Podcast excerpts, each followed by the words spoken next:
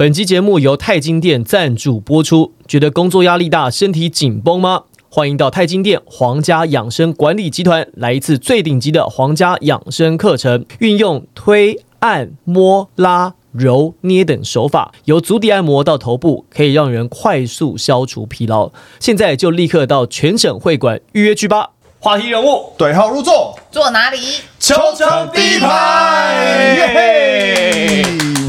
今天的来宾是我们一直想要邀请，但是呢，就是苦无这个机会，挑战底线的啦。也没有，也没有，也没有。我们是对事不对人。我们今天讨论 HBO，我们请到的是台钢猎鹰的助理教练，前一阵子担任代总教练，刚拿下女子教练首胜的马姐马一红。Hello，大家好，我是 MJ 马一红。中信大学教练，刚从甲公开一级调到公开二级的 甲班甲教练。嗨，大家好。得偿所望。这个我们在今天呢要来聊一下，马上 HBO 开打了哦，周末的两天，十一、十二号两天进行男子、女子的四强。那我们一样，今年还是有参与 HBO 的转播。那趁着在开打前夕呢，我们来跟大家聊一下今年的几个亮点。那当然预测男女子组的冠军。好，但是我觉得在预测冠军前呢，我们先来聊一下今年的整个赛季赛程，因为有些球迷其实还不晓得，在今年赛季整个亮点，哪些球员可能比较值得关注的。我们这样子，我们一个人讲一场比赛，或者是一支球队，你觉得很有亮点，印象非常深刻，好不好？我们从 Harry 开始。当然，男子组的比赛在 HBO 每年都是备受关注，但其实女子组的比赛在 HBO 这个阶段其实是非常好看。那我自己印象很深刻，是有一场比赛是北一跟南山。哦，女子组的北一对南山这场比赛刚好是我碰到的。延长赛，延长赛那场比赛呢，刚好我本人碰到。这个延长赛呢，不得不说，北一女中那场比赛真的是超疯狂。因为我从大概从半场的时候开始看的，因为然后看的时候，我觉得哇，北一女已经大幅落后，最多落后到二十七分。然后呢，尤其是在第四节的时候，我想说哇，这个比赛已经慢慢被追进，慢慢被追进。然后我想说，因为高中比赛什么事情都有可能发生嘛。那那场比赛就是最后四十秒的时候，北一女中就是连超带头。连续投了三个三分球，是四十一秒还是四十三秒？然后那时候差九分，差九分。我想说这比赛应该没戏了。可是钟欣奇，我非常记得他的名字，因为一直听到钟欣奇三分投到球，钟欣奇右边一颗又是三分，钟欣奇三分球比赛追平，所以他就把这个比赛带进延长赛。然后在延长赛的时候，我也觉得。就蛮意外的事情是，因为南山曾经取得二十七分这么大幅度的领先，但是在延长赛的时候有三次八秒未过半场。嗯，那我觉得这就是一一来一回这个落差，就觉得说哇，学生比赛真的可以在一节里面发生太多太多的事情而且领先二十七分，那个我印象中是第三节打到一半了哦，大概剩四五分钟，等于说那个比赛剩十五分钟结束，二十七分的优势不够用哎。那时候我就一直在想说，因为。大家看 NBA，大家有最著名的两次，就是短时间内得最高分，一个是十三秒得八分嘛，然后一个是三十五秒得十三分嘛。所以对 T 美，所以当有这些分差的时候，我就在想说，三十五秒十三分，所以差十三分的时候还有三十五秒，嗯，这个有可能发生过。然后差如果差八分的时候还有十三秒，嗯，这有可能发生过。Harry 的比 Harry 的标准蛮特别。对对对，就是 NBA 很容易啦，在在高中组来讲真的是不可思议。反哥有看过就是这么大分差，然后在四十秒，因为因为高中生的呃防守绝对没问题，但是进攻你要在这么短时间能够持续投进三分，几率真的非常低。而且前面还包含了，就是他是正常的攻守，他也不是说特别犯规之后，然后制造罚球，然后去做战术，他就是正常的攻守。然后北女有抄到球，然后也有在在攻守当中的犯规，然后再抢到篮板，然后推快攻之后呢，也是在外线投三分。所以我觉得那整个四十秒里面，可能是今年最经典的一场比赛。我本人碰到我是吓到，就是吃手手，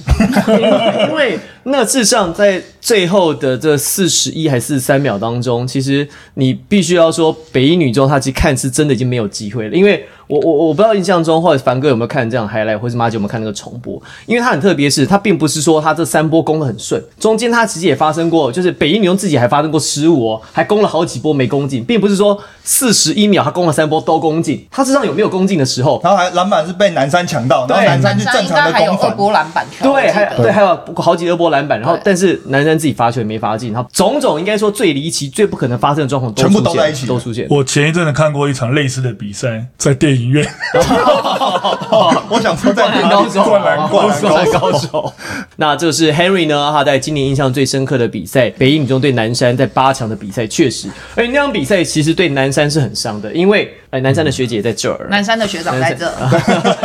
因为那比赛看完之后就觉得好像南山女子组好像没有机会进四强哎。但是我觉得其实就是小柯还是很有韧性啊，那他的球员也还蛮给力的，在最后。一口气还是把它咬回来，最终拿到小巨蛋的门票，击败南湖了。对，哦所以他也有讲说，从他开始回去，应该是说接了从海山一直到现在南山，都能在每一年都可以踏到小巨蛋，其实是蛮不错的一个里程，碑。至少这个记录延续下去，是延续下去。好，凡哥今年印象最深刻的比赛，或者是印象最深刻的球员，好，因为我自己是南山的球员，然后也是呃教练，我就讲南山高中。对，那因为今天今年的南山大家一路都不看好了，对，甚至觉得说是男子组吧？哈，男子组，男子组。组，甚至连我自己 都本来都觉得他应该进不了八强，跌跌撞撞啊但是我们的老杨杨怡峰教练，他总是能够化腐朽为神奇。大家都知道，今年的南山高中经历了教练团的一个改组改组，当下真的没有人想到谁有能力或那么短的时间能够接手这个球队。那真的在没有办法的情况底下，我们请了这个杨一峰教练，曾经带领南山二连霸的这个南山的总教练杨一峰。那他当年刚接南山的过过程，大家都知道，在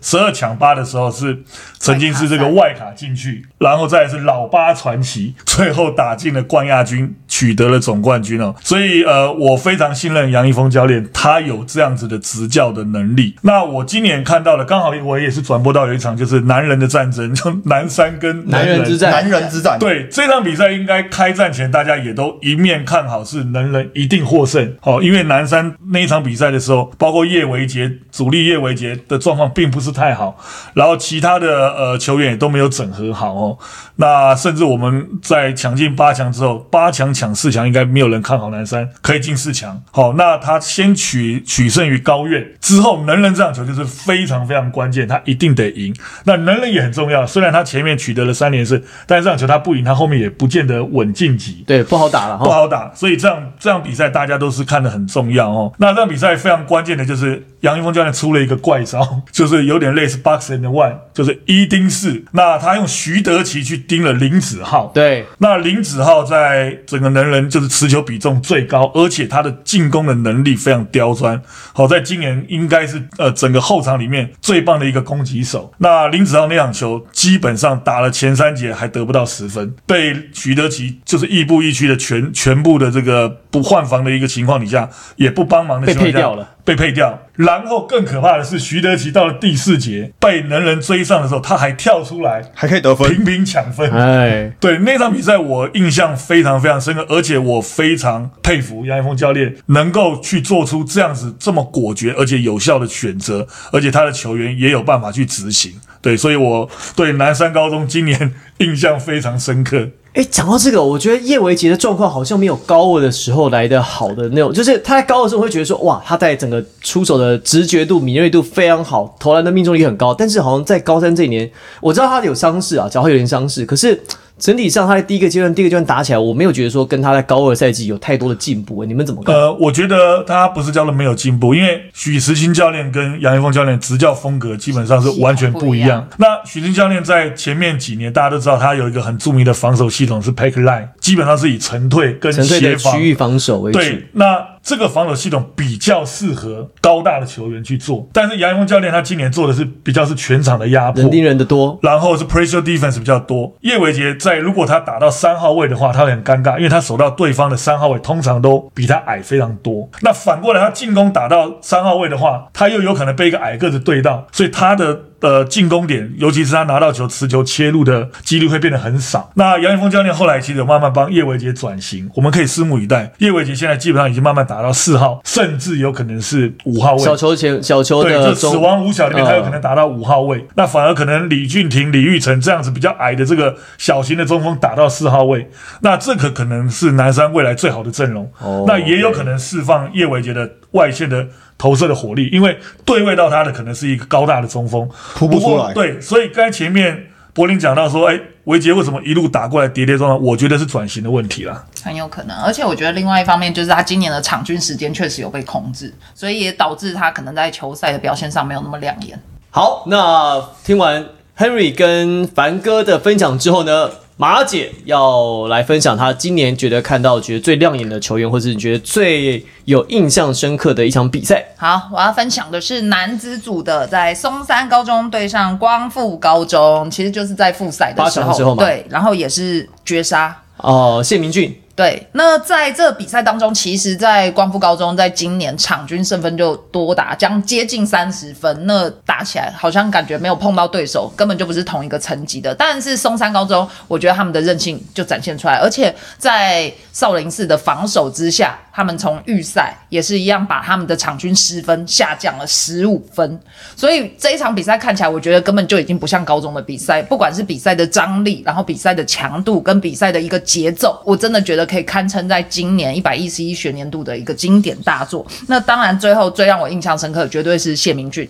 他投的那一球绝杀。当然，在比赛的过程中，在松山的林宪伟他表现也是非常出色。那我觉得这两个胜负是最不一样的，就是可能啦，晋级到小巨蛋以后。成绩又会再一次的提升。当然，因为谢明俊的火力输出，我觉得现在比较像半成品的一个状态，他必须还是要依靠其他人去撕裂防线以后传给他，才有这种 wide open 投射的机会。那林宪伟完全就不一样，他的型就有点像高国豪，就让我感觉到，哎，在过去小巨蛋。出生为大场面而生的那种男人，所以我也很期待这两队真正进入到小巨蛋，有可能是今年冠军赛的一个戏码。我只是先预告，因为以对嘛，因为他们在第一轮不会碰到嘛，没错，四强的时候并没有对到嘛。光复就是历呃，应该说八强的排名第一嘛，所以是第一种子嘛。然后能人第四，能人第四，因为南山赢光复嘛，就刚才凡哥讲那场比赛嘛，所以南山排第三，松山第二嘛，所以双山再度对决。好，然后其实这个戏码在前几年就蛮常出现的，但是。球员季都换过一轮了，所以会怎么样风貌其实也不好。而且我觉得另外就是我必须要提，松山其实今年打的真的很团结。嗯，我觉得他们的不管是强弱边的传导，然后整场的比赛助攻的次数，都可以看出来今年的松山他们比较没有那么死板，打的非常灵活。那这其中有一个非常重要的人，小柯柯顺凯。嗯，我觉得他在里面其实就像在场上的魔术师，他不一定是得分最高，可是他的存在就可以释放林宪伟的一个活力输出。OK，好，那听完前三位之后呢？我个人觉得今年最有印象的球员，或者是最有印象的比赛啊，其实反而不在我们这个八强的板子上，是没有进四强的球队被淘汰了。呃，对，赛哦，在在在复赛复赛。我其实个人最有印象的是高院工商。嗯，我刚刚就实际在找，就哎，怎么没有高院工商？就啊，没进四强。看到一堆绿绿的板子，但是没有没有高院的。对对，我我在找那个高那个字，奇怪，怎么找不到？他其实也蛮可惜的，一直被大家说是四强最大的因为八，因为在呃在高雄的那个阶段打完之后，大家都觉得高院看起来就很有机会能够状况很好。你你看外围有谢直起，然后还有一个新人是谢云达嘛？对，谢云达，谢云达。然后主要是内线的郭俊彦了。对，郭俊对郭俊彦。今年应该是五号位里面最棒、最成熟的一名，他可以去面框进攻，也可以在篮下单打，而且运动的条件跟能力很好，两百公分。可是你看他整个跑动上来讲，在整个起跳的弹速，有点像是我觉得当年看到曾祥军在大一、大二的时候那个样子，稍微小一点点，可是他的速度、活动力、活动能力，还有当时投篮的能力，已经比那个时候的曾祥军来的好了。所以觉得说，哦，这个如果说接下来转型转成四号来讲，哦，那就会像小天磊的那种感觉。所以很期待，但是就很可惜没有进四强。不然的话，其实有几场比赛，我记得高院靠着郭俊彦哦，其实跟这些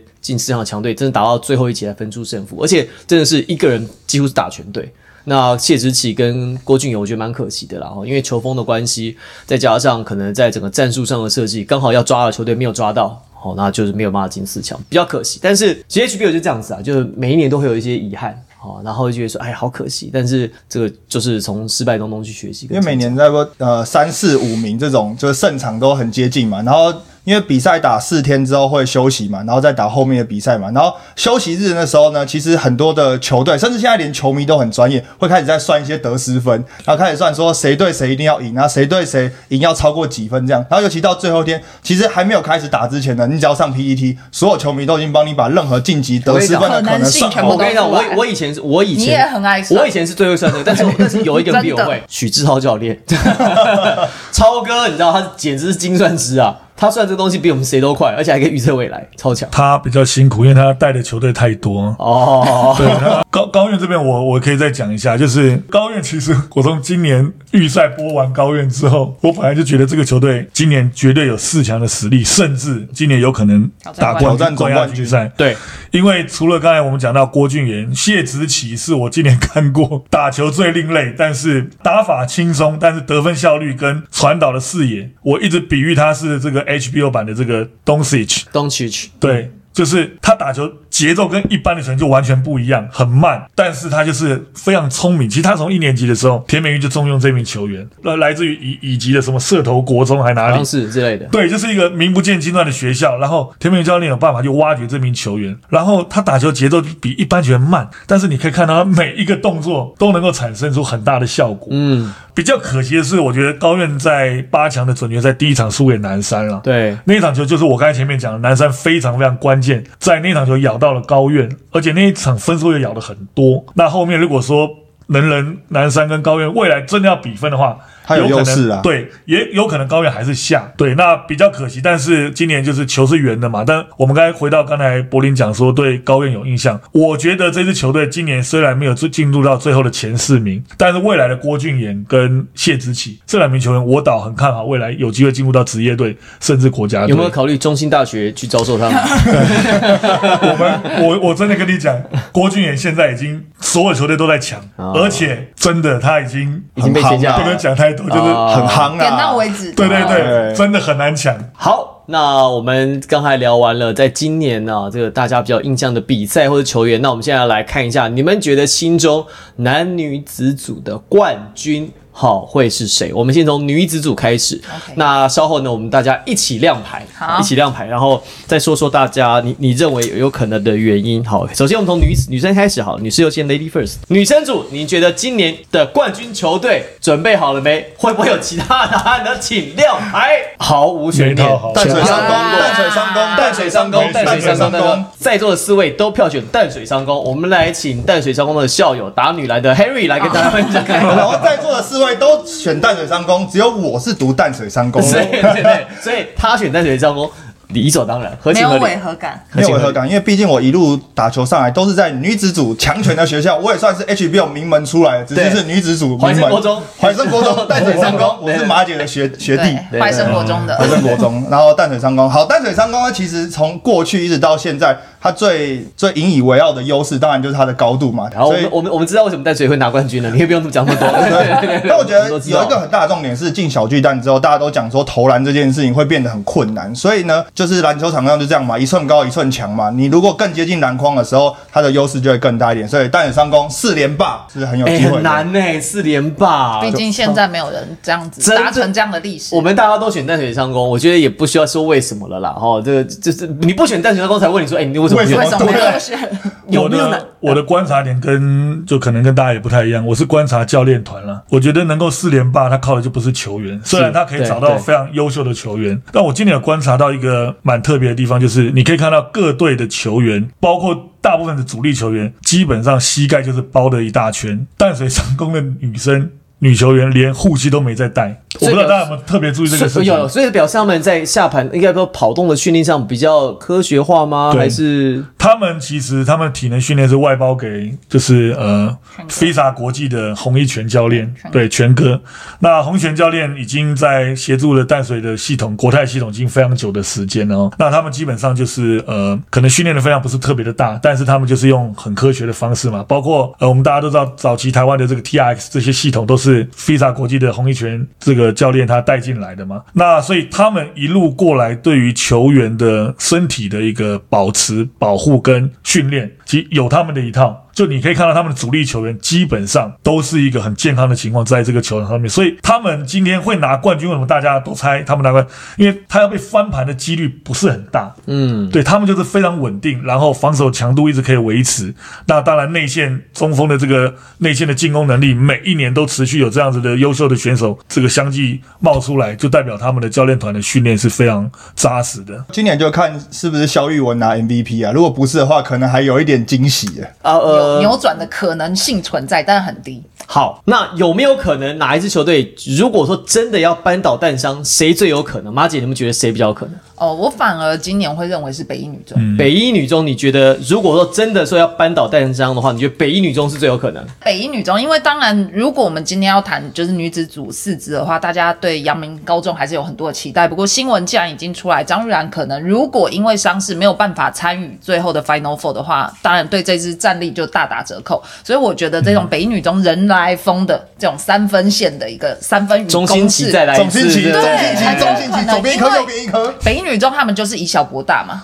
但是他们打的球就是我觉得是甲组球队反而比较难预测的一个球路。那他们展现出来的瓶颈，其实就跟现在在日本往上走的那种走楼梯的感觉是一样的，就靠着。攻击篮筐的次数，积极抢、冲抢篮板，然后压迫防守。所以，如果真的要阻断淡水商工连霸的话，我反而会觉得这只黑马很有可能是北一女中。其实马姐刚刚讲说，像日本的那个球风哦，就是慢慢慢慢去去堆积你的优势，因为就像就像日本，他他很强调进攻的回合次数嘛，对我投不准没关系嘛，我百分之二十命中率，我用量多投几次嘛我投十次进两次，那我投二十次我就进四球了嘛。没错没错其实北一女最后逆转南山，其实就是这样，他们最后攻的非常快，有机会就丢，有机会就丢，就就被中心旗塞到六，支就分持支持，就可能，因为你你跟他打同样节奏，你不可能赢的。对，没错，对所以他要有一点东西是跟别人不一样的。那淡水商工他本来就是这种高效执行，架构很清楚嘛，所以如果你走让他可以预测到你的球路的话，基本上没门。就乱拳打死老老师傅的概念。而且翻开四强的名单一看，你觉得觉得北一女中确实是做过这种就是高难度逆转比赛的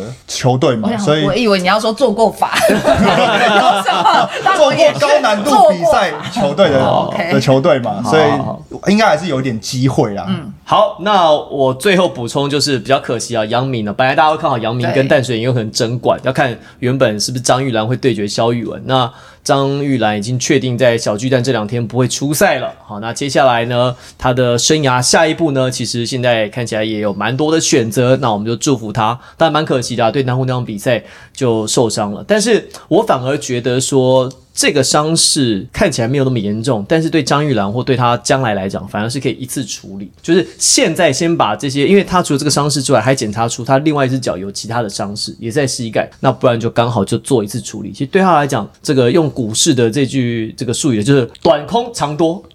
短空长多，就是短时间之内哦可能是空，但是长期是看多。对，确实，因为玉兰本来就是国内女篮非常受期待的潜力股，所以不急于一时啦。如果你是像流星一样一闪而逝，那没有什么，大家以后就是变成讨论的，就是骨灰级的人物。嗯可是你可以把职业走得又稳又长，那才是你真正应该要做的事情。那我们最后啦，男子组的预测准备好了。不一样的。好，有应该应该会有不一样的，请大家来翻出你的预测，三二一，请举拍。松山高中，松山高中，松山高中，松哎山高没有中，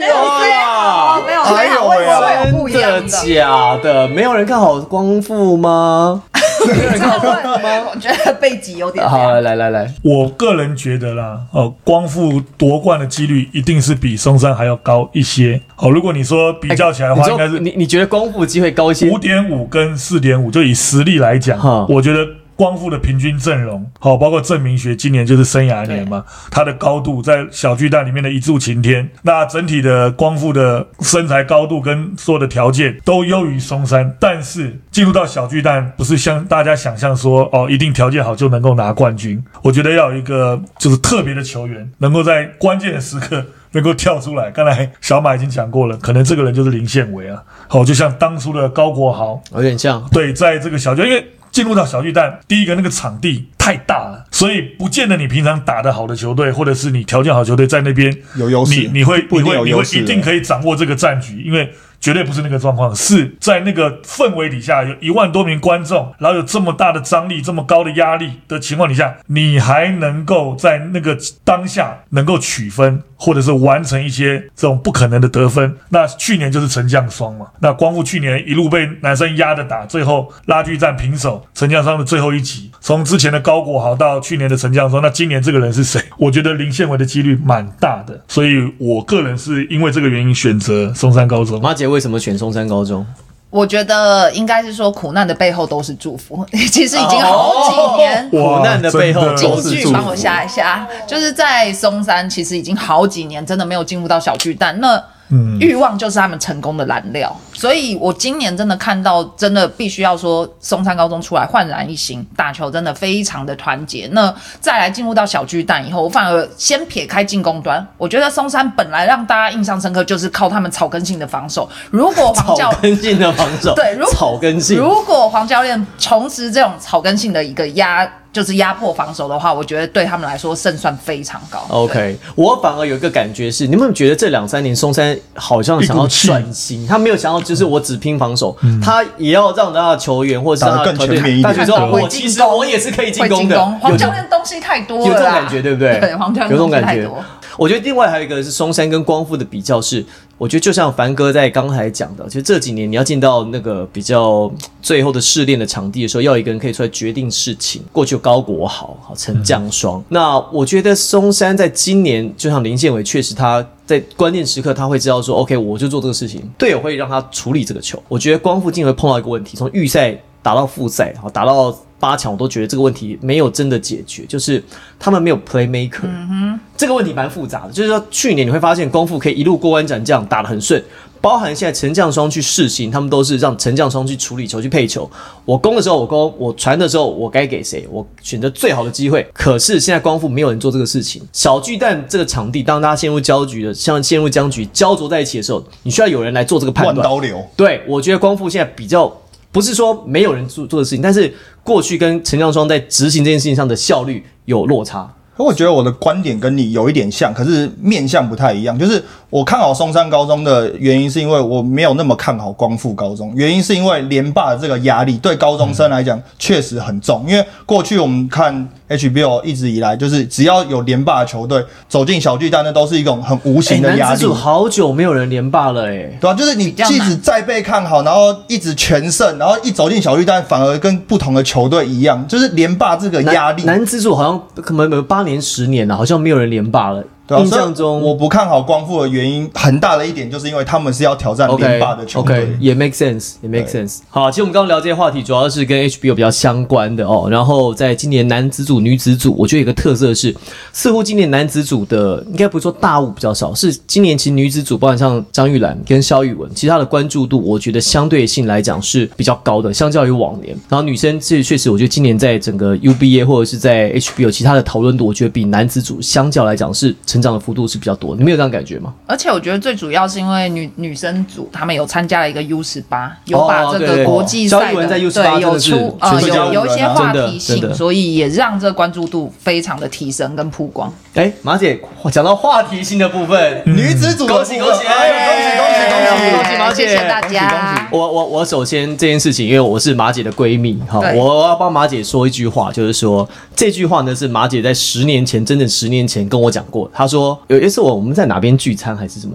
我就问说你将来想要做什么？哦，你退休的时候，哦，你退休的时候，然后那那还没十年呢、你不要哦讲接近。是，就是接近你这种快退，想要想要退休的时候，我跟你说你接下来干嘛？他说我想要当教练，然后呢，我想要当台湾篮球史上第一个担任男子职业篮球队的总教练。台版 Becky Hamill，哦，然后我就说，哎、我说可以哦，有机会哦，那你应该怎么怎么做？我们那时候就开始一步一步规划，要对，要要要要要要要怎么样去走入这个局当中。那我们很恭喜马姐，虽然说是代总教练，但是已经证明说你有这个能力了。而且事实上，这个事情在当年，你记不记得有一次三哥去中华队集训的时候，你在国体，然后在践行期间打那个八强，其实大家就看说，哦，原来其实小马有这个能力，而且那一年其实你也拿到冠军。自带 buff，我觉得这叫水到渠成啦。因为第一个，刚才我不知道前面柏林有讲过这一段故事哈。那我分享我自己观察小马的状况。我们当初在从福斯开始，我们转播哦，那我们会有呃，可能有时候小马会转到男生的比赛。那我那时候会想说，诶，以前在 ESPN 大概男生就转男男生，女生转女生。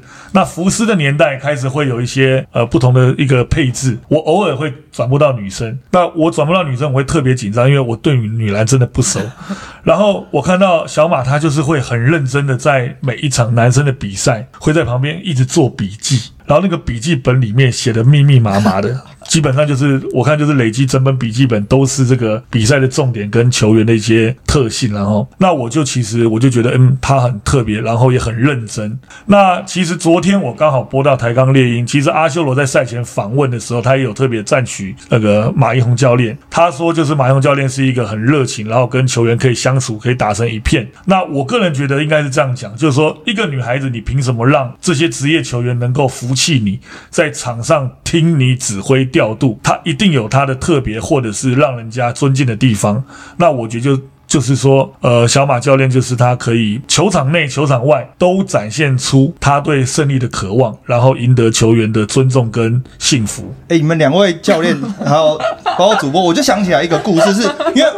我毕竟也是一个从小一直从女篮体系出来的球员。打女篮的，对哦对，就在女篮体系嘛。然后我一直问过，因为开始看职业比赛的时候，我一直跟主播常聊天的时候，我就说，女篮其实对于战术体系跟战术执行上面比男篮好非常非常多。但是为什么没有女生的教练出来带男子的球队，甚至职业队？因为我还不知道马姐那是怀生国中啊。然后主播就一直提到马姐马姐这个名字。之前在讨论这些哦，包括战术涵养这些什么，确实是可以做到，就是没有机会而已。我觉得是这样，男子组的教练他会把个人的动作、个人的体能、个人的技术、个人的能力放的很比较大哈。那女子的教练她，因为其实女生她不太能够靠个人的能力去解决事情，相对有这样的球员是比较少的。过去的前姐，现在张雨兰，但是女生即便是她们有这样的能力，她们还是会配合体系去作战，很少说是因为这个人我改变我的战术来迎合他，还是他去配合这个球队，只是说他会有点主导性在。我们就觉得说，其实女生的教练她在看战术、在分析这件事情上面，她的观点真的像比较客观一点。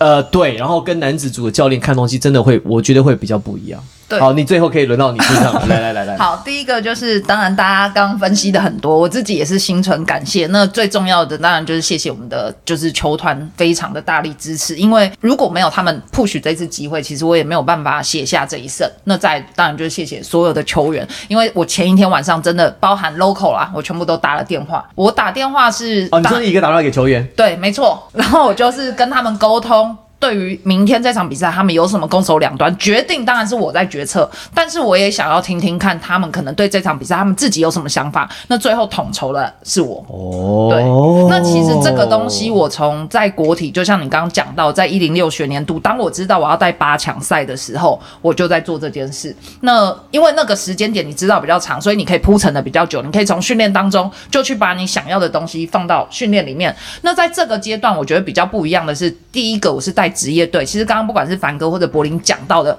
我觉得。技术的东西，攻守两端的系统，我当然还是会以梦竹哥的为主。那当然有一些微调的东西，我会加入我的元素。就像如果你打到职业队，你没有办法临场应变，我随便画出来的一个 ATO，那其实你已经没有做到职业球员最基本的一个内容了。再来比较细腻的，我反而会觉得是要去解决他们在场上的情绪。场上的问题，第一个，我跟球员，一起这不是女生球队才有的吗？No no no，其实我现在真的发现，尤其是在洋将这部分，他们很容易会因为场上几个 play 发现，哎，为什么教练你没有帮我说话？从去年到今年都有遇到。那我觉得进到休息室，我就先把这个环节，我觉得先处理掉。下半场哇，六六六。非常顺，顺我反哦对我反而觉得会是女生本来就是有点就是调和的一个作用。那尤其有时候球队当中你都是只有阳性的时候，你可以这样子哎跳出来，可能去做一个润滑，我觉得其实是蛮不错的一个效果。所以其实你带男生球队的心得是，他们事实上情绪也没有比女生来的少。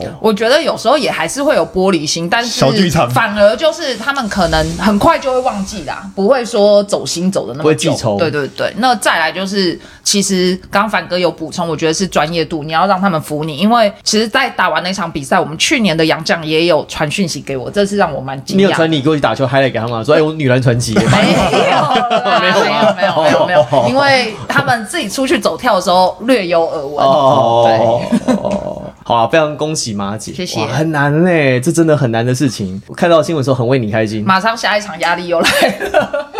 哎，三月二十五嘛，对，因为我我觉得啦，就是我我。呃，应该是说，刚刚凡哥前面讲的，其实也是从我做球评开始发现，有一些框架的东西，你要慢慢的去累积，然后等到你真的把这些东西机会准备好，当机会来的时候，你可以让大家都觉得，哎，其实效果不错，那也是很 OK，没有违和感，这是最重要的，才能得到大家大家的认同。好了，一步一步离你的梦想越来越接近了，很为你开心。十年前许下的心愿，现在慢慢实现。好，先从男子职业队的代总教练、代理总教练，这带着带着，有一天搞不好梦竹就被挤走了。